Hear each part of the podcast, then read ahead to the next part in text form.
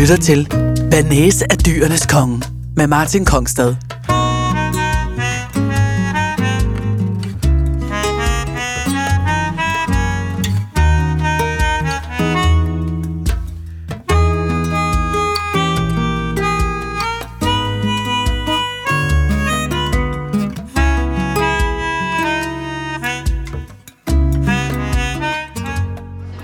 Velkommen til Banæs er Dyrenes Konge, og velkommen til Piazza Madonna de Monte i Rom, hvor jeg endnu en gang sender fra.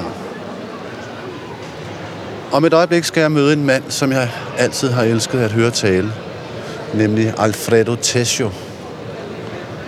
Han var i en årrække korrespondent, blandt andet for Danmarks Radio, og rapporterede her fra Italien, og jeg elskede at høre ham tale om landet. I mange år, og stadigvæk, er han manden, der laver Turen går til Rom, altså den legendariske guidebog, som politikens forlag udsender. Og jeg skal møde Alfredo Tesio i et kvarter, som jeg absolut overhovedet ikke kender. Det hedder San Giovanni der vil jeg køre ud nu. Og så glæder jeg mig til at høre om, hvordan Rom var tidligere. Han er nemlig vokset op her. Og hvordan Rom er nu. Velkommen til Banæs er Dyrens Konge, og velkommen til et program med Alfredo Tessio. Hvad, hvad, hvad, er det for en, hvad er det for en bydel, det her? Jeg kender den ikke. Jeg plejer at være mere inde i, mod midten. Ja, det er en bydel, der hedder Quartiere øh, Medronio Latino. Okay. Det er lige ved, ved siden af Aurelianske bymor. Ja. Ved to vigtige port. Porta Latina og Porta Medronia. Mm-hmm. Øh, som en dansk forfatter kaldte det. Vi bor, her bor almindelige mennesker uden for kulisserne. Ja. Hvormed kulisserne skal forstås som øh, Aurelians øh, ring bymor. Ja, ja. Jamen, jeg, jeg kan også godt se det. Mene mennesker bor der. Der er også et pragtfuldt torv der. Ja, Mercato Latino. okay. Det er et af de bedste i Rom, efter min mening. Og, øh, og du bor også her, ikke? Jeg bor øh, 300 meter herfra. Okay. Det ser sådan meget blandet ud. Der er både sådan meget flotte, det ser ud som om, der er, nogle, der er store lejligheder, og så er der også noget mindre. Sådan, det er ret blandet ud, ikke? Det er en god blanding. Ja. Men har, har du altid boet her? Altså, jeg er opvokset her. Du er opvokset her? Okay. Ja, og så indtil jeg blev 18 år, jeg tog til Danmark Mm. som ung studerende, som ung forelskede studerende. Ja, det er næsten altid sådan, det går. Går den vej.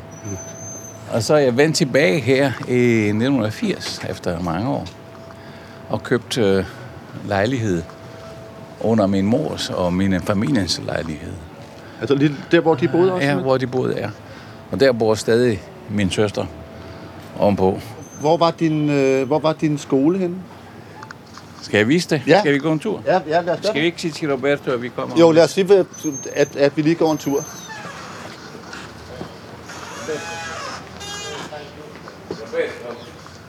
Ja, det her ligger markedet så, ikke? Ja. Den har altid ligget her. Siden 1948. Og det bliver fornyet. Et umulig kamp mod øh, de store magasiner og de store Nå, det, den her gør? supermarkeder. Ja. ja. Vil du se den? Ja, det vil jeg gerne. Det er rent snopperi, at jeg aldrig har spist på Roscioli. Og det er ikke engang almindeligt snopperi, men noget så stygt som udsøgt snopperi. Og det vil jeg gerne forklare nærmere. Når man er på jagt efter autentiske oplevelser, og jeg bruger med vilje termen mand, fordi jeg er ikke ene om at have det sådan, så vil man være skeptisk over for restauranter, som er blevet brands. Steder, som er bevidst om at udnytte sit navn og gøre meget ud af indpakningen. Både i konkret og overført betydning. For nylig lagde jeg mærke til, at man på det store søndagsloppemarked Porta Portese var begyndt at sætte skilte op, som bekendt gjorde, at det var ægte vintage. Det er ikke en information, som vedrører de lokale. Romere foretrækker stadig at gå i butik og købe nyt tøj. Meddelelsen er henvendt til folk som mig, os der vil have tøj med historie. Familien Roscioli begyndte at bage i 1800-tallet, fik et renommé og forlængede i 1972 det gode navn til et salumeria med restaurant, det vil sige både salg af skinker, pølse og oste, olier, eddiker og næsten 3.000 vine og servering ved bordene. Roscioli er noget så mistænkeligt som en institution, og til med repræsenteret i enhver tænkelig amerikansk guide til Rom. Og selvfølgelig har jeg haft øje på stedet i de 15 år, jeg regelmæssigt har besøgt byen. Udslagsgivende for min omvendelse var, at Jesper Urup fra Gastro, Danmarks eneste troværdige madmagasin, anbefalede stedet, samt at en lokal romersk guide udråbte Rosciolis spaghetti carbonara til byens bedste. Jeg måtte afsted til Via Giovanari, om ikke andet så for at smage den carbonara. Stedet ligger på turistruten mod Campo dei Fiori, som i forlængelse af min mistro har udviklet sig fra regulært grøntmarked til ding-dong dynamolygte med stribet pasta, olier i drejet glas og trøfler i gåseøjne. Roscioli har åbent alle dage undtagen søndag til frokost og til aften, og jeg havde på forhånd besluttet at gå udenom skinke og ost og prøve mange mindre retter for at teste køkkenets formåen. Dog ville jeg ikke snydes for den berømte hjemmelavede mortadella-pølse. Jeg tog plads i baren blandt de andre singlespisende. Bag mig talte de højt og amerikansk, og damen ved min side var fra Japan og bad automatisk om pizza, en ret, der ikke figurerer på kortet, og bestilte derefter en burger. Ellers var jeg flankeret af jævnaldrende italienske mænd, og herren for enden af baren var i den syvende himmel. Brød, olie, ost og vin, sagde han og pegede ned på sin tallerken. Hvad kan man ønske sig mere? Det nikkede tjeneren til, for han fik ganske rigtigt brød, olie og ost, og nu fik han også endnu et glas af den gode kolde hvidvin, som han holdt så meget af. Jeg var omsluttet af fejnsmækkeri. Til venstre en mur af vin. For enden af baren havde to kittelklædte mænd med blå handsker travlt med at skære skinker ud, og til højre begyndte den meterlange spruthylde, og jeg konstaterede, at de havde ni japanske whiskyer. Alle ansatte har logo på brystet. Tjenerne var i kaki-forklæder, og det smukke logo broderet i metallic blue.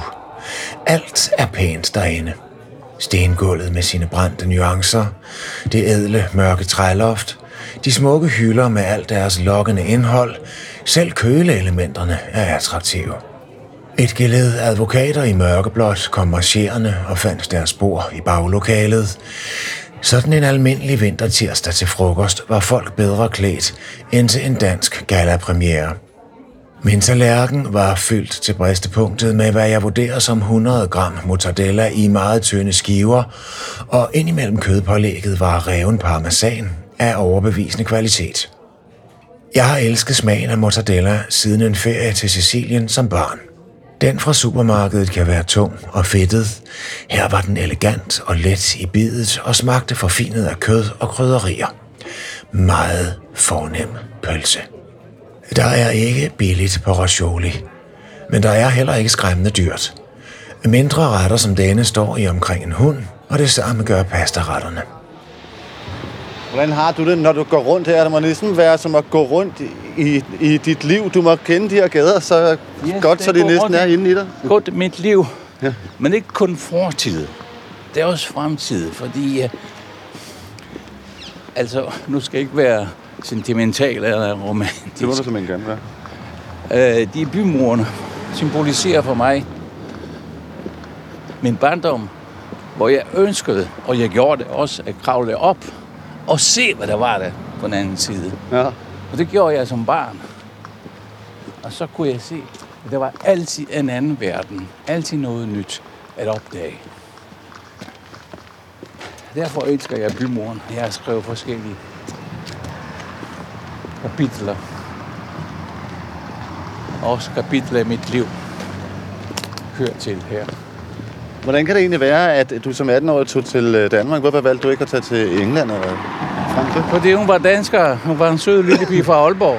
Som du mødte, Ja, jeg mødte i, på... så jeg mødte i, i Italien. Ved Amalfi-kysten. På Hvor? vandrehjem. Okay. Søde Gitte. Og så tog du simpelthen øh, som 18-årig op til Søde Gitte Yes. i Aalborg. I Aalborg. Det var godt nok en anden, et, et andet Ja, sted. ja, ja. Det var der, jeg lærte mit første dansk. Altså mit første jysk. Og det var godt nok træls, alt det der. jeg fik lov til at arbejde lidt. Som, øh, som for eksempel at slå græs, vaske biler. Men også hjælpe en tarmhandler, som var Gittes far. Tarmhandler, det vil sige den, der handler med tarm Okay. til medisterpølser og, og noget. Hvordan, Noget hvordan lugtede der inde hos tarmhandleren?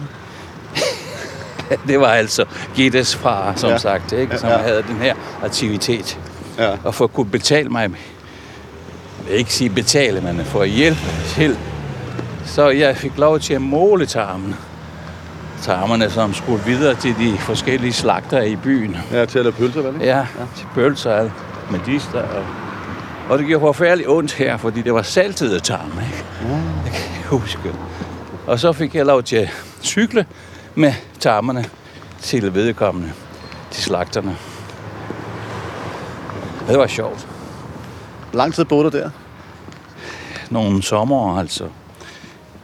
To-tre måneder ad gang. Okay. Indtil øh, det gik over med, med Gitte naturligvis. Det var, jeg var alt for unge. Ja. Jeg var 18, hun var 15. Men så havde du fået smag for Danmark. Yes. Og så fik jeg lov til at fortsætte med Danmark. Da, da jeg gik på universitet, fik jeg ekstra kursus i sprog, litteratur og dansk, skandinavisk litteratur og sprog og litteratur. Selvom jeg læste til uh, kandidatom, som jeg blev senere. Så er kandidatom, det er ikke min skyld. Det var altså i 60'erne, jeg blev færdig med universitet i 70. Og flyttede du så ikke til København? Det vil jeg gætte på. Yes, jeg fik nogle stipendier uh-huh. for at læse i København. Uh-huh. Og det gjorde jeg i tre år. Øh, Tre semester i hvert fald. Og det, det vil sige, at du har, du har boet der lige, hvor sådan, hvad kan vi sige, hippietiden blomstrede. Faktisk. Med rødstrømperne. Ja. Hvordan, hvordan var det egentlig op mod... Det udmærket. Hyggeligt. Fordi jeg havde så altid ek- eksotiske status. Det var ikke noget Ah, en ja. kontroversielle danskere, som kritiserede dem. Jeg havde som lidt ekstra uden for planeten. Så du kunne egentlig få lov til at opføre dig, som du plejede at gøre. Du skulle ikke lave dig selv for meget op. Nej, nej. Og jeg sang Nå ja. her Porto Latina. Det er fantastisk. Ja? Kom ind til den park, jeg ser det. Hvor grønt det kan være i Rom. Mit barndom, mine, fører mig tilbage til en gammel her, der sad der. Der sad der en gammel Ja. her. Altid, Med- eller hvad? Ja, i hvert fald den tid, jeg kan huske. Med rød skjort og lang, hvidt skæg. Han kaldte sig selv Garibaldi, ligesom det store folkehelt. Ja. Og så en masse sjove ting, sluder man altid sød ved børn. Under kejseriet, det romerske kejseri, det var folk fra hele den kendte verden, den der kendte verden. Altså nok, nogen kom som slaver, aldrig, andre som gæster, mm. andre som konsuler, men der var folk fra hele riget. Og det er også en del af forklaringen. No, Dag. no, salve. del af forklaringen om uh, det italienske køkken er samlet siden da om forskellige kulturer fra den dag kendt til verden, som det gør i dag. Og det er jo også noget, du har beskæftiget dig meget med køkkenet, ikke? Og det er jo- Yes, i hvert fald siden jeg brugt min øh, kone, Helle, som jeg mødte på en restaurant i København. Hvilken en? Det hed Thomas Ering, den lille en, Okay. lige over for Berlingske, Berlingske hus. Jeg skrev til Berlinger. i Så, den sad hun der bare, eller havde hun arbejdet derinde? Nej, hun arbejdede der. Hun arbejdede der, både i, både i køkkenet og i salen. Og så dumme mig, sagde jeg, vil du ikke komme til Rom og blive gift med mig? Ja, sagde hun for sjov. Hvor lang tid gik der, før du sagde det til hende? Ja, en halv time. Du var frisk. Det var altså kærlighed ved første bil, eller ved Ja, første det- ret. Ja, det kan man sige. Hun er meget yngre end mig. Men det, gik- det gik alligevel. Nu har vi er sammen i 40 år, faktisk. Kom hun så simpelthen til Rom, og så blev I gift? Ja, vi blev gift øh, fem år efter. Okay. Vi levede i, i synden, ja. eller på polsk, som det siger. Ja. Og så blev vi gift, rigtig gift, Hernede? i Toskana, Ah, hvor vi har et hus. okay. Sted. Smågris fra Chianti, som havde simret med kapers og oliven, lød overmåde fristende, og det smagte glimrende og tæt. Men det med at koge over lang tid, det havde man taget for seriøst. Den var tør, og da serveringen stort set ikke bestod af andet end kød, blev det en noget enstrenget og kedsommelig oplevelse. Jeg gik en lille tur ned langs disken og vinkede til de blå oste, som var så modne, at de vinkede tilbage. På en af de uendelig mange hylder stod en lille bitte balsamico til en plovmand. Linsesuppe med pocheret æg og frograkugler med hasselnød lød interessant, og retten burde være blevet i min fantasi, for i virkeligheden, som den stod der på disken foran mig, placerede den sig et sted imellem drøg og vammel. Smuk, det var den heller ikke, men det kunne jeg jo have fortalt mig selv.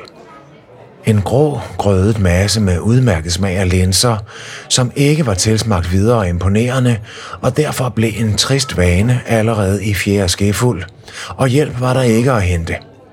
Det pocherede æg flød ud i grøden og fik det til at skille omkring sig, og den faste glatte æggehvide mod den grynede linsepuré er ikke et teksturmøde, jeg ønsker gentaget. Kuglerne med nød og foie gras smagte som noget fra konditoriet. Desuden manglede suppen salt, og der var intet i nærheden, ligesom lidt syre kunne have løftet retten ud af sit fade mismod. Om ikke andet, i hvert fald et temmelig kvalificeret bud på årets værste ret. Syre var også en mangel i den næste servering.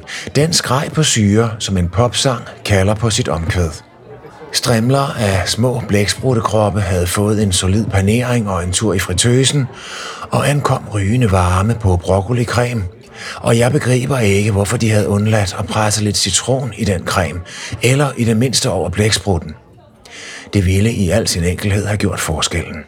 Smuk stejning, alt for unuanceret og livløst hovedindtryk. Jeg satte nu alle pengene på den berømte carbonara. Det samme gjorde mine to sidemænd, som fik retten samtidig. Det lignede virkelig en pastaret, som smagte godt. Eksemplarisk cremet sovs, spaghettierne selvfølgelig al dente, men guancialen, altså bacon på svinekæbe, var fremragende. Den lå som små gaver hist og pist, men selv når jeg møjsommeligt sørgede for at få et stykke af den med på gaflen, så forblev det utilfredsstillende. Igen manglede der salt. Det færske køkken har som bekendt aldrig fejret store triumfer, og værre var det, at guancialen ikke havde integreret sig i sovsen og givet smag. Sammenlagt var retten fuld af dejlig konsistens og fattig på smag. Det var ikke byens bedste carbonara, som stod foran mig. Jeg tvivler på, at den ville komme i top 100. Konklusion. Det er skønt at sidde på Roscioli, og næste gang vil jeg gå udenom køkkenet og lade maden være op til de to kittelklædte, spise skænke, frisk bøffelmozzarella fra Puglia og pølser og drikke en af de ualmindeligt mange lækre vine. Det var en fejl at bestille fra det varme kort, det står tændrende klart.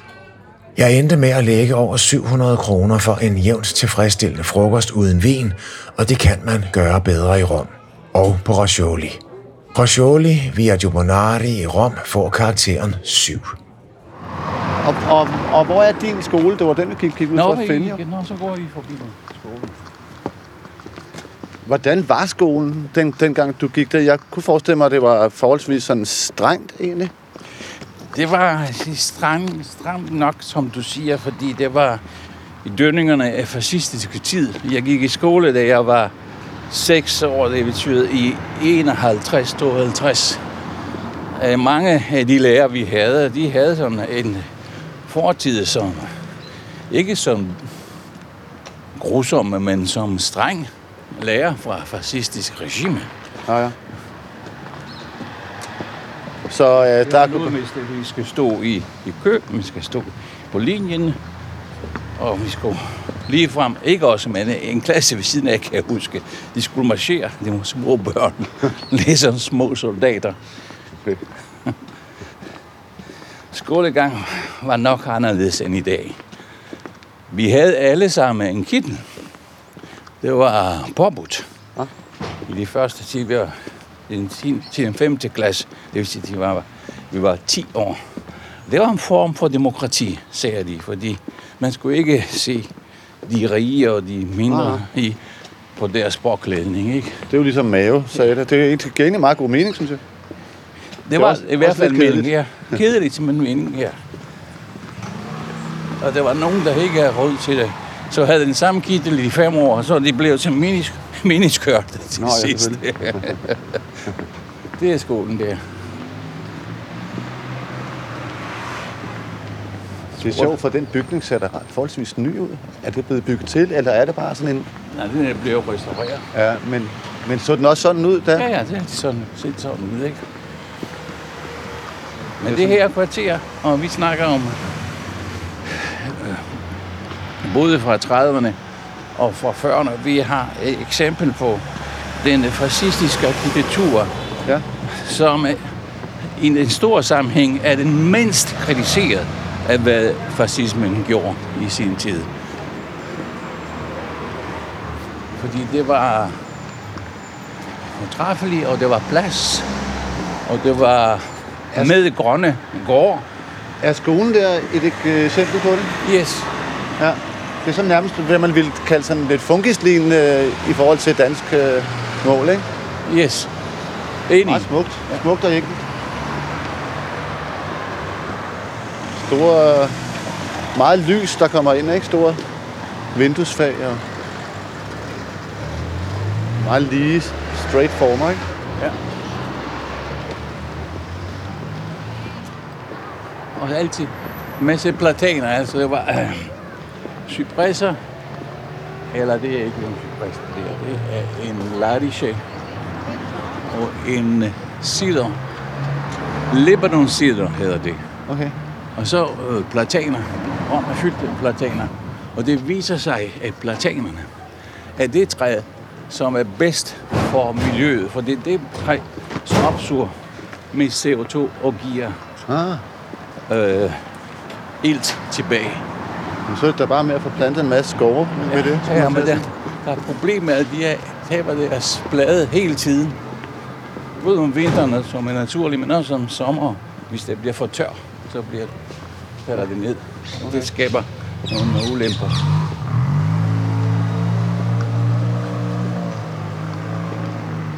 Nu skal vi ind og spise, ikke? Og hvis man nu skulle spise som en ægte romer, hvordan ville man så gøre det her? Ja, så har vi delt til meninger, ikke? Nå, jo, jo. Men så lad, så lad os få Ro- din. Romerne. Fordi der er en romersk køkken, det romersk køkken, som hedder det ortodoxe køkken, som man spiser mest i Testaccio kvarter, og nu også lidt i Pineto kvarter og San Lorenzo. Det betyder, at det er køkken, som de mindre bemidlede brugte. Med kød, som hed en quinto quarto, den femte fjerdedele. Det vil sige, når man havde kød fra dyr, så spiste de velhavende de fire dele, og de mindre fik de interiører, øh, tarmer, hjerte og lunge og alt det der tilbage. Det var tilbage. Den quinto quarto, som du kan prøve at opleve mest i, i det statio, men det er altså blevet opdateret naturligvis. Ja.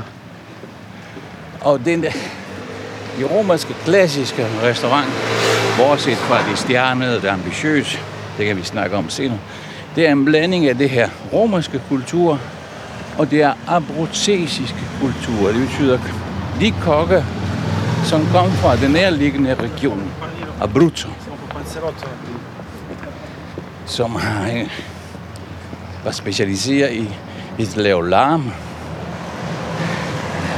lamkoteletter eller lamstegte, og så lavede de egen pastaret, og så lavede de noget, som øh, vækker en stor øh, diskussion. De lavede noget, der ligner en carbonara.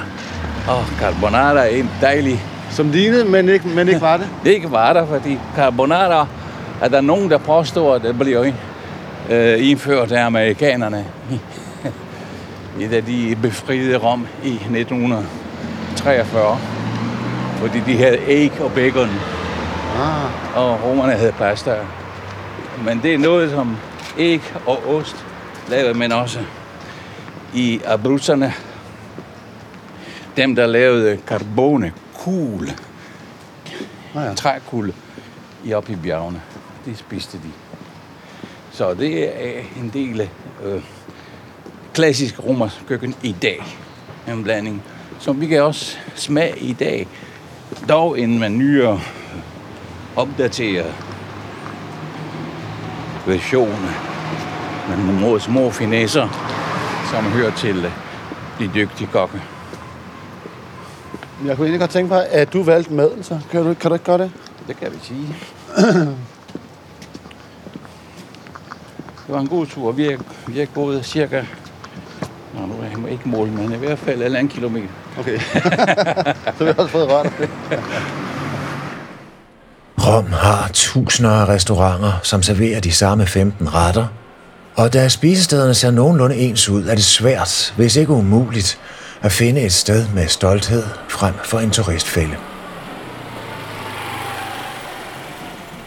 Bevæger man sig i området omkring Pantheon, Piazza Navona og Piazza Spagna, er odds for ringe mad betydeligt forhøjet. Men selv derinde, hvor turisterne går gåsegang, kan man finde glimrende steder. Armando ved Pantheon for eksempel, eller Gino al Parlamento, to små sidegader fra redsomme Via del Corso. Generelt er det en god idé at kigge efter udmærkelsescertifikater ved indgangen, og man går sjældent fejl, hvis glasset er klistret over med mærker fra dagbladet La Repubblica. Husk at tjekke året. Hvis den seneste er fra 2007, så find et andet sted. Det kan desuden give mening at tage lidt væk fra centrum. Men man kan bestemt ikke føle sig sikker i periferien. Og men odds for at finde en, tør jeg sige det, autentisk restaurant er højere, ligesom priserne formentlig vil være lavere. Jeg tog til San Giovanni, en bydel, som ligger lige uden for den aurelianske bymur, og trods sin placering kun 5 km fra det inderste Rom, er herligt overset af de fleste guides til byen. Boligmassen er for store deles vedkommende opført mellem 1930 og 1950, og det er ikke en vasketøjsbydel for Lady og Vagabonden, men et kvarter med en hverdag og langt imellem turisterne. På en grøn sidegade lå Roberta e Loretta, navnene på henholdsvis vært og madmor, en lokal restaurant, som viderefører forfædrenes erhverv og altid har holdt til i kvarteret, og der var overmåde filmisk. Indretningen placerer sig hyggeligt mellem rustik og elegant. Lokalet er ganske stort og dybt og har plads til store familiesøndage. Det kan være svært at få bord til frokost i weekenden, men den torsdag, jeg var forbi, var der et behageligt opbud af lokale forretningsfolk og tid til at kredse for bordene. Tiden går i stå på Roberta e Loretta, eller anderledes formuleret, man får sin tid tilbage. Roberto kunne ikke drømme om at haste. Han økonomiserer med sine kræfter og afvikler præcist og effektivt med en beundringsværdig ro. Maden er klassisk med ganske små fornyelser. Ingen unødvendig pynt, ingen smarte fiksfakserier, og jeg lagde ud med friteret zucchiniblomst, fyldt med mozzarella, vendt i mel og stegt i frityre, og den smagte præcis som den skulle, og havde sit attraktive teksturskift mellem den sprøde dej og den cremede, bløde ost. Siden en fabelagtig portion bacalao, en traditionsrig romersk fattigmandsspise, her serveret med blødgjort rødløg fra Topea og tynde skiver kartoffel. Lui è un esperto di, di cucina, di cultura, società, insomma. Bene, bene. Fa una Eh, trasmissione su Roma adesso. Ma è Danese, le- sempre. da- danese, sempre non in zona. sua, è danese. Avete visto qualcosa? No, mi devi dire. Ci sono fiori di zucchina fritti fatti da noi, bruschetta con stracciatella di burrata e puntarelle, oppure sformatino di baccalà. Sì, e Michael voleva, Sì. e Martin voleva, Sì. una cosa romana però rivisitata, romana sforma- moderna. Sformatino di baccalà. Allora, ci sa, lo sformatino di baccalà cotto al vapore con cipolle di tropea, mozzarella Questo e patate. questo è romano vero. Fiori di zucchina fritti, Questo ripieni con mozzarella e acciughe. Polpettina di bollito fritta su- con cicoria. Poi cacio e pepe, tornarelli, cacio e pepe. Direi di Roma. E la, Molto buoni, eh? Sì, sì. vuoi. Cacio, Cacio e pepe? Sì, sì. Ma po- molto buoni dobbiamo dire noi, non te. eh. No, molto buoni. No, chi ha detto molto buoni? Ja, sera, Io ho detto, bische- ah, molto sì, buoni. e Ah, certo, c'è due ragione. dei, dei gambe sì, sì, scusa, scusami. Hai ragione. È vero, è vero. Vabbè, io dico sono molto buoni, voi, Però- voi dite non sono buoni. Porzioni piccole per me, per me Sì. proprio piccole. Sì, anche per, per me. Poi c'è la coda alla vaccinara, Ah, yeah. la bacchio al forno con patate. Eh, quello è proprio, proprio romano abruzzese, il bacchi al forno. Hvor ofte kommer du egentlig inde i den indre by, altså helt inde ved den spanske trappe og alle de der steder? Ja, Næsten hver dag. Gør det? Fordi øh, vi har vores presseforening, udenlandske presseforening, som ligger lige ved øh, siden af Trevi-fontænen. Jeg kommer næsten hver dag, fordi jeg er med i bestyrelse. Og så ikke fordi jeg kigger på... Jeg kommer forbi Colosseum, og ligesom det var øh, en lille stald, og uden at kigge, og det samme med tre fontæner, eller spanske trappe, som du kalder det. Ja. Det er, man bliver vaccineret, faktisk. Ja, det er ikke så godt. Jamen, Nogle gange må jeg stoppe og sige, her, prøv at kigge. Prøv at bruge din fantasi og din historiske fantasi og din arkitektur- og kulturfantasi. Og det gør jeg så. N- Navnlig når jeg skal opdatere min uh, bog, altså Turen går til Roma. Ja, som du skriver. Jeg skriver her stadigvæk, ja. Ja. Ja, 28. Vi arbejder på den 29. udgave. Jeg overtog det, var 19. udgave. Så. Hvordan gør du egentlig det med den bog? Hvordan, altså, der var også øh, for eksempel spisesteder med i, ikke? Altså, Ja, ja, det er en blanding. øh, Altså, når, når vi taler om kultur, kultur det er historie. Det, jeg skal lige smage. Ja, ja. Der ben jeg. Jeg kalder det en kulturel guide, selvom det har alt muligt historie, arkitektur, monumenter, sociale liv, øh, geografiske, logistiske og gastronomi. Mm. Det er det, som jeg kalder madkultur. Men du må så det- skulle følge med, og du må skulle ud og spise. Det er svært. Det er svært at følge med, fordi der, vi udgiver nu, altså i, i den gyldne tid, udkom vi hvert år. Mm. Enten med en ny udgave, eller med en revision. Men nu, øh, hvor internet har ødelagt branchen, Ja. så udkommer vi ved en ny udgave hver tredje år. Måske hver fjerde år.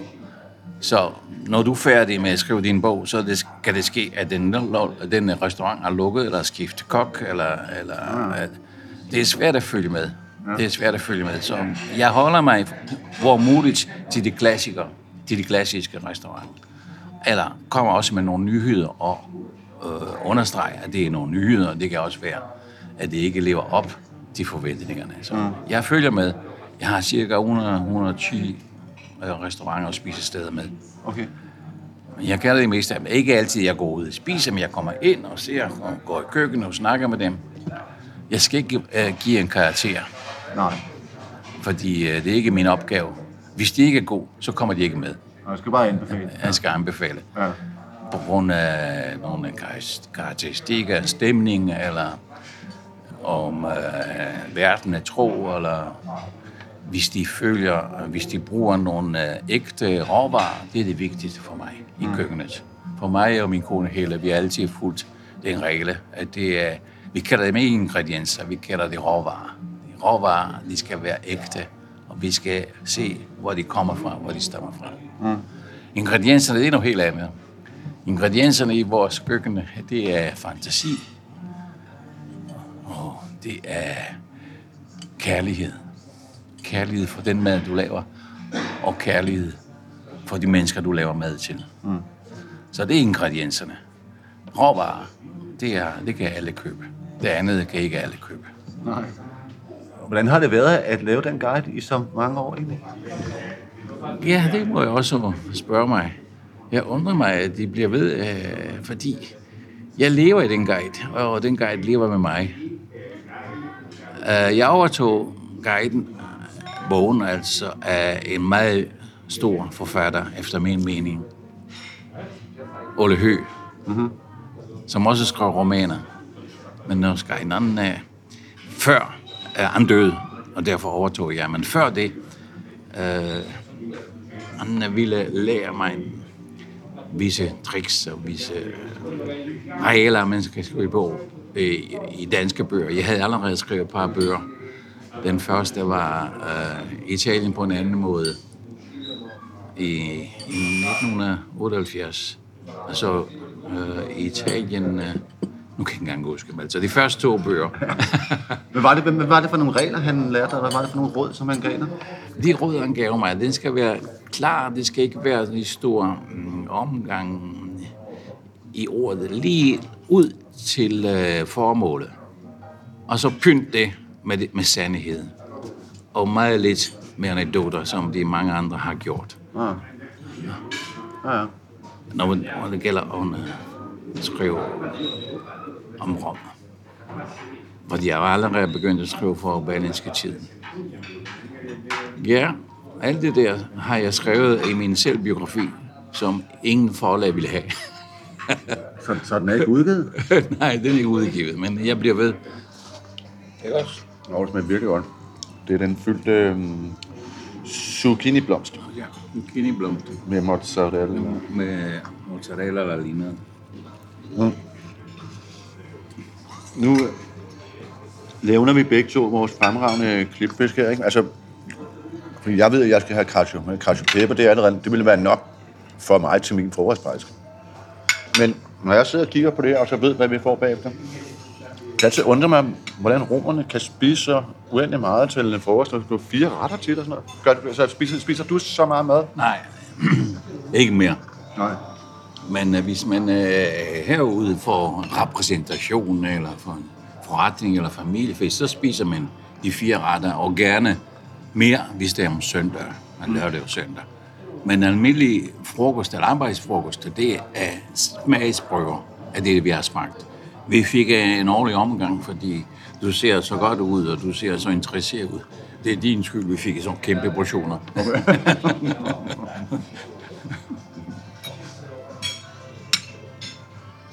Men hvilken noget mad spiser I hjemme? Altså, hvordan øh, laver I sådan, laver I varm frokost hver eneste dag? Ja. Ja. Gerne en pastaret. Gerne en pastaret af forskellige arter. Ja. Med tomatsauce, eller cacio pepe, eller lille carbonara, eller grøntsager. Vi er ufrivillige vegetarer. Mm-hmm. vi spiser kød selvfølgelig, men normalt spiser vi med grøntsager, zucchini, eller chicoria, eller... Men uden at tænke over, at- Uden at tænke, at det er... Ja. ja. Men så må du jo være, du må være den rigtige mand til at, for, at fortælle, hvordan man laver den ordentlige øh, cacio pepe, fordi jeg har, jeg har prøvet, og, og, og det er ikke let. Hvis du vil vente lidt, så kan vi komme forbi Nå ja. Helle vi, øh, her, og vi får en ordentlig forklaring, mens vi drikker kaffe deroppe. Ah, det er en god idé.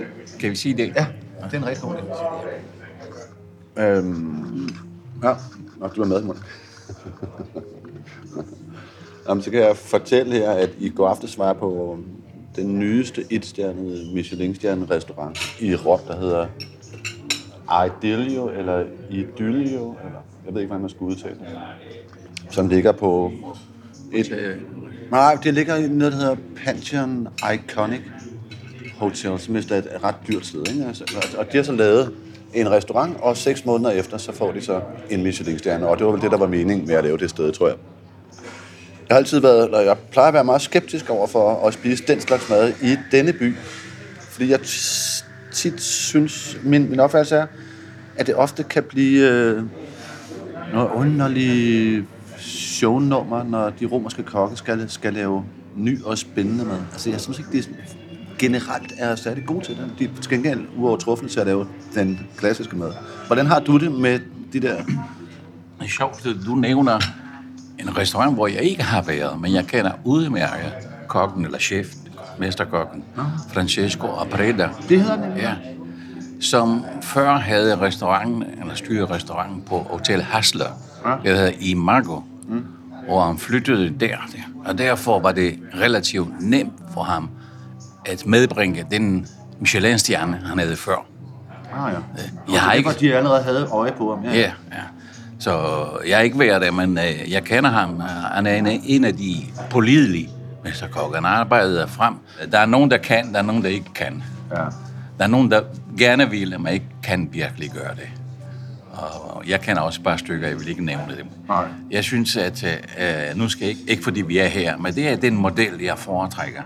Det er den klassiske romersk køkken med opdatering, som vi siger på italiensk, rivisitata, nye besøg. Mm. Ja, det er køkkenet med nye, på en ny måde. For den klipfisk, vi har spist, det var simpelthen pragtfuld. ja. Der er ikke så meget snak om det. Men hvis det havde været på en Michelin-stjernet øh, restaurant, så var det måske lidt mindre med fire øh, øh, dekorationer og sådan noget, men indholdet måske har været nær så, god som, nær så godt som det her. Men det er forskellen. Hvis de holder sig til, hvad de kan. Det er ikke altid det kreative køkken.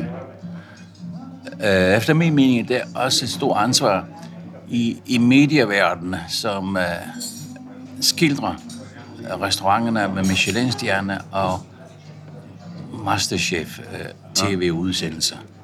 Så vi, hvis det var op til mig, så ville jeg afskaffe det. Ah, ja. Fordi jeg synes, at det er ikke køkkenet. Det er ikke ernæringen. Fordi køkkenet, vi må ikke glemme, det er den sunde ernæring for menige mennesker, efter min mening. Og den, øh, det, den model med Masterkok og Michelin-stjerne konkurrencer, det er, kan skabe øh, det, det, jeg kalder master, mesterchef-syndromet. De skal altid finde på noget nyt, ellers føler de ikke sig tilfredse. Mm. De holder ikke ved de faste øh, standpunkter. Det er ikke nok for dem. Og det, er- det skaber også, efter min mening, spild af ressourcer, spild af maden. sidder og taler om, hvad der har forandret sig øh, fra barndom og til nu, og så siger du søndag. Søndag, ja. La Domenica, søndagen, det var en festdag. Man skulle øh, ja, gå i messen, fordi vi var praktiserende katolikker, dengang i hvert fald. Mm, ja. Og så var alt lukket. Der var plads, mere plads til børn, der ville lege ud og, og, og spille fodbold alle steder. Men nu er en søndag næsten en, en almindelig dag. Mange forretninger er åbne. Øh,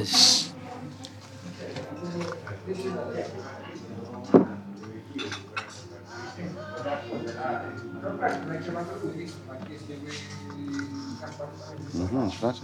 Øh, Der er ikke den stemning, man havde om søndag. Det er næsten en hver dag pyntet med øh, kinesiske og Bangladesh restauranter, eller undskyld, forretninger og lokaler. Øh.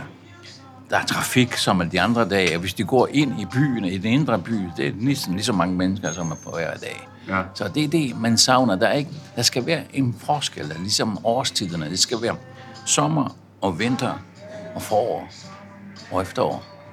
Det er ligesom søndag har nu alle de fire sæsoner i, i sig. Og det, jeg savner det. Klipfisk er steget i graderne hos mig de senere år, og denne var den bedste, jeg til dato har smagt. Portionen var rundhåndet, og jeg tvang mig selv til ikke at spise op, for jeg ville bevare en del af appetitten og vidste, at cacio e pepe ventede. Prisniveauet er meget overkommeligt hos Roberta og Loretta. Forretter er omkring 10 euro, pastaretterne samme, og hovedretter er lidt dyrere.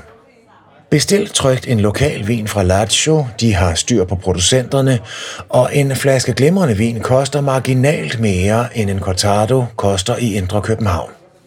Den Cacio e Pepe var værd at køre langt efter. Portionen var så rigelig, at den snilt kunne have udgjort min samlede frokost. Først og fremmest var den rygende varm. Spaghettien var kogt på nanosekundet, og sovsen ramte den særlige og enestående kombination af tør pecorino og raspende sort peber perfekt. Jeg spiser den ret så ofte som muligt, og selvom den burde være uhyre enkel at lave sine få komponenter en mente, så falder den overraskende forskellig ud. Den skal være let og cremet, og det krav opfyldte de til fulde. Den røg ind i top 3. Jeg var ærligt talt propmæt. Men Roberto insisterede på, at jeg i det mindste smagte deres lam. Tilbød en mezzo-portion og bragte selvfølgelig en fuld tallerken til bordet. En mindre forsamling udmærkede ovnstegte kartofler i den ene side af tallerkenen, et stort stykke lam i den anden, og det var saftigt og kødfuldt og uhyre velkrydret, og inden jeg havde set mig om, så var rup og stup røget ned i den el gamle løgnhals. Det var umuligt ikke at spise op. Roberto mente, at det ville være uanstændigt og skidt for fordøjelsen at forlade frokosten uden at have fået lidt sødt, og jeg forsøgte forgæves at afværge. Ind kom husets Sabayone. En eksemplarisk luftig creme på æg, sukker og masala, og hvordan man kan få så tilforladelige elementer til at smage af så meget, det begriber jeg ikke. Men konstateres måtte det, at jeg atter var ude af stand til at lade retten stå. Hvor var så barndomslejligheden henne? Altså, nu skal vi op til der, hvor du ja. bor nu, eller der, hvor I bor nu. Hvor var barndomslejligheden? Altså samme egen Samme, ejendom? samme opgang på femte sale, og nu bor jeg på fjerde sale. Du rykker dig lidt nedad med årene. Vi går ind. Ja. Og det her byggeri, det er så fra 30'erne, ikke? Så er det det? Ja, sidst i 30'erne, og den blev leveret til beboerne i 1940. Og det blev indviet af en her, der hed Benito Mussolini. Ja. Som eksempel på den folkelige Men det er faktisk virkelig fint. byggeri. Virkelig fint bygget.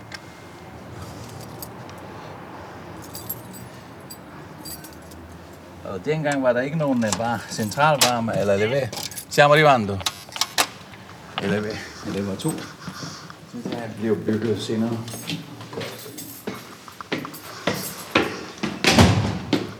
Og det er bygget i ordentlige, i ordentlige ting, ikke? Da jeg var barn, var der ingen elevator. Derfor blev jeg så stærk og flot og muskuløs. Frem og tilbage. og Op og ned.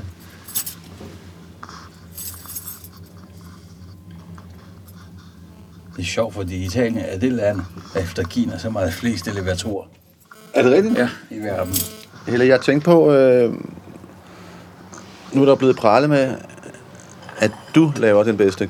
Øh, og, og jeg har selv prøvet, og jeg synes ikke, at det faldt sådan super godt ud. Det er jo en meget enkel ret, ikke? men det er jo alligevel mærkeligt, at det kan være, der kan være så stor forskel. Vi har lige spist en, der var rigtig god for os. Den, Ja. den er god. Hvordan gør, du- gør du? Hvad er, altså, er der nogle tricks, jeg ikke kender? Det er der selvfølgelig. Nogle af, øh, et af tricksene er, at øh, man skal ikke bruge ret meget vand til at koge pastaen i. Nå. Fordi så bliver pastaen mere... Øh, så bliver vandet fyldt med den øh, amido. Øh, stivelse, som- Stivelse, som der er i, Ja. i... Fordi man bruger noget af vandet, når man blander pastaen sammen Så man, bagefter. når man laver sovsen, kan man sige. Når man laver sovsen, ja. Men hvordan gør du? Prøv, prøv at tale det igennem sådan fra, fra udgangspunktet. Ja, det er jo øh, den særlige romerske ret, så derfor så er man nødt til at kende, at kende den, når man bor i Rom. Øh, og meget, meget, meget enkel. Øh, den består kun af spaghetti, og den romerske forost og en god sort peber Mm. i øh, hele peberkorn. Ja. Altså, den skal ikke være... Du skal ikke købe den Stødt. øh, stødt. Nej. Du skal selv øh, enten øh, knuse den, øh, eller komme den i en peberkværn. Hvad gør en du? God peberkværn. Jeg bruger min øh, fortræffelige peberkværn, fordi ja. at øh, når man prøver at knuse den med, fe, med så skal man enten have sådan en meget tung øh, flad ting, sådan en, sådan en ligesom en kødhammer nærmest til, Mm. og man kan også knuse den med kødhammeren, men øh, jeg synes, det er mere praktisk med min peberkværn, Okay. som virker fint. Øh, men den skal, den skal ikke, øh, den skal så ikke, øh, hvad skal man sige, rives eller um, kværnes før. Nej. Den skal kværnes lige, skal når du skal bruge den. Den skal være helt frisk, frisk kværnet. Ja. Til fire mennesker, så bruger man øh, cirka 300 gram spaghetti. Mm. Øh, og normalt så vil man sige 2 liter vand, men så siger vi så her kun 1 liter vand i en rummelig gryde. Når pastaen er, hvad skal man sige, halvkogt, så tager man den, og så forbereder man en pande, hvor i man øh, blander pastaen. Øh, som dog ikke må være for varm, fordi det er også et spørgsmål om temperatur. Så, så den, du har en pande, du har gryden, du tager pastaen op af den gryde i et Ja. net. Putter Eller- den over på en pande, Ja, som er på middelvarme eller noget? nej, den er slet ikke varm. Den er, den er 100. Den er kun halvvarm. Ja. Øh, og så lader du den stå lige og øh, lidt og på panden, og så hælder du ind imellem lidt vand henover. Kogevand. Sådan, ligesom jeg ved ikke, du ved godt, hvordan man laver risotto. Ja. Det er nogenlunde samme princip. Man spæder pastaen langsomt op med det der kogevand, Okay. som er godt, fordi det er fyldt med stivelse. Så man lader det koge ind, og så putter man nyt på. Ja, Sådan næsten. Nemlig. En lille parentes, mm. kan jeg fortælle dig. Øh, det er, at når man øh, på en restaurant har øh, kogerpasta, har man normalt, som regel en, øh, en kæmpestor gryde, eller et, faktisk ligesom når man øh, frityresteger, Mm-hmm. de der net, Ja. man har nede i frityreolie. Mm. Det, har man, det er ikke olie, men det er vand. Og der bruger man vand hele aftenen igennem. Og så til sidst, så bliver vandet jo så fyldt med øh, stivelse, så det næsten ligesom legerer Ah, øh, nå, sjovt. pastaen Ja. ja. allerede. I, så den, den pasta med øh, cacio e pepe, man får sent på aftenen, bliver nok en af de bedste. Nå, det er jo, det er jo klart, det, den, den, den, den, den, den cremer mere. Den cremer og cremer og cremer. Øh, når man har spædet pastaen op, så på et tidspunkt, så har man også revet sin ost meget, meget fint. På, den, øh, på, den, på den lille. Ja, på den aller, aller mindste, så det Ja. bliver næsten pul, øh, pulveragtigt. Ja. Det skal, det skal ikke være, der skal ikke være nogen krummer i. Så tager man også lille, og kommer halvdelen af den her ost op i en øh, lille skål, og øh, kommer lidt af kogevandet i, og rører det rundt. Så kommer får man sådan en fløde. Så får man sådan en flødeagtig. Ja. Øh, og det, når så pastaen endelig, det tager jo i alt øh, 10 minutter at koge den her pasta, som regel. Ikke? Spaghetti, det tager 10 minutter, 9 eller 10 minutter. Mm. Øh, så når man har, så efter det korte stykke tid, hvor man lige har kommet den over på panden, så tager man panden af ilden og øh, blander den her ostecreme, som man har lavet med vandet, kogevandet, ned i pastaen. Plus øh, peber. Ja. Øh, frisk kværnet peber. Ja. Faktisk øh, fik jeg ikke sagt, at man skal også på panden have en lille smule af det her ristede peber. Man skal Okay. riste lidt af peberen. Ah, sådan, så det får mere smag. Ja, Ja, okay. øh, den kværnede peber, Ja. den rister man lige lidt på panden, inden man kommer spaghettien i. Det var lige et lille Ah. indsæt. Øhm, og så øh, til sidst, så er så blander man det her spaghetti ind, og du skal ikke komme pa- øh, panden over ilden igen, fordi det er et spørgsmål om, hvis det bliver for varmt, så skiller. Så skiller det hele Ja, ja. og bliver klumpet, og det, det er jo ikke det, det skal være. Vi vil jo gerne have, at det bliver Ja. ret Ja. Lækkert og blødt. Øh, så, øh, så tager man øh, og blander ost med creme, og så er det faktisk klar. Altså, man tager det ost, som man har taget fra, for der, du havde taget det halve af osten fra, havde du ikke det? Jo, Ja. jeg har taget det halve af osten fra. Og så den blander man i nu. Det gør man til aller, aller sidst. Langt væk fra... fra og, altså, så, mens panden ikke er over ilden. Ja. Panden skal faktisk helst ikke være mere end 60 grader, fordi det er på det tidspunkt, at osten smelter. Okay, okay. Den har sit smeltepunkt deromkring. Og peberen har vi puttet i.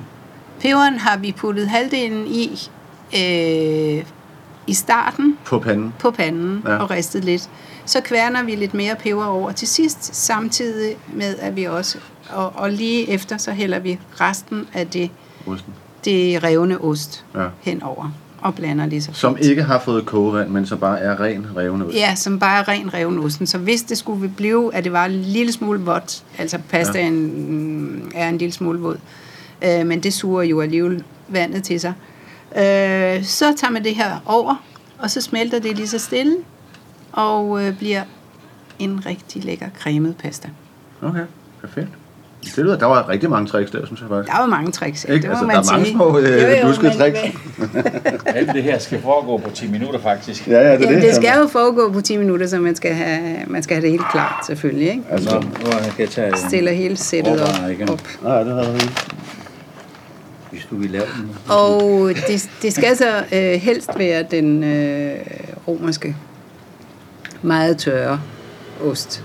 Ja, Den romerske pecorino. ja, ja. Er der, en, er der en speciel slags, altså skal den, være, skal den have alder? Hvordan skal den? Øh, nej, men øh, den kommer fra en... Øh, nu kan jeg ikke lige præcis huske, hvad navnet er, men det vil jo også være sådan lidt reklameagtigt. Men der er en særlig ost, som der er, en, sel, der er en særlig ost, når du går hen til din ostehandler Og så bare siger det. i Rom og siger, jeg vil gerne have en pecorino romano til min, øh, til. Så. til min cacio pepe og til min øh, amatriciana og, Ja, ja, og alt sammen. Så får du den. okay. Øh, det er jo det er også en ost, man, den bruges ikke udelukkende til, øh, til cacio og pepe. Den bruges selvfølgelig også til at spise i, i klumper. Okay, ja, ja. Øh, og en af de ting, den bruges til, det er 1. maj. Øh, der, har man, der holder man øh, en skovtur, hvor man spiser øh, pecorino og noget, der hedder farve, som er hestebønder, Ja, ja, øh, og drikker romersk hvidvin. Ja, det er Frisk vin Frascati-vin og dejlig frisk og brød. Den slags, som vi har spist i dag. Konklusion. Det sker sjældent, at jeg finder steder som Roberta e Loretta. Ja, og det er så også en tilsnigelse, for det var Alfredo Tessios idé, at vi spiste netop der. Tak for det generøse tip. Det er et usandsynligt sjælfuldt og rart sted, og det er længe siden, at jeg har fået så tilfredsstillende romersk mad. Det er umuligt ikke at få spise sig. Jeg burde holde dette sted for mig selv, og jeg vil gerne roses for at dele det med jer. Roberta e Loretta via Saturnia 18 i San Giovanni i Rom får et stort tital.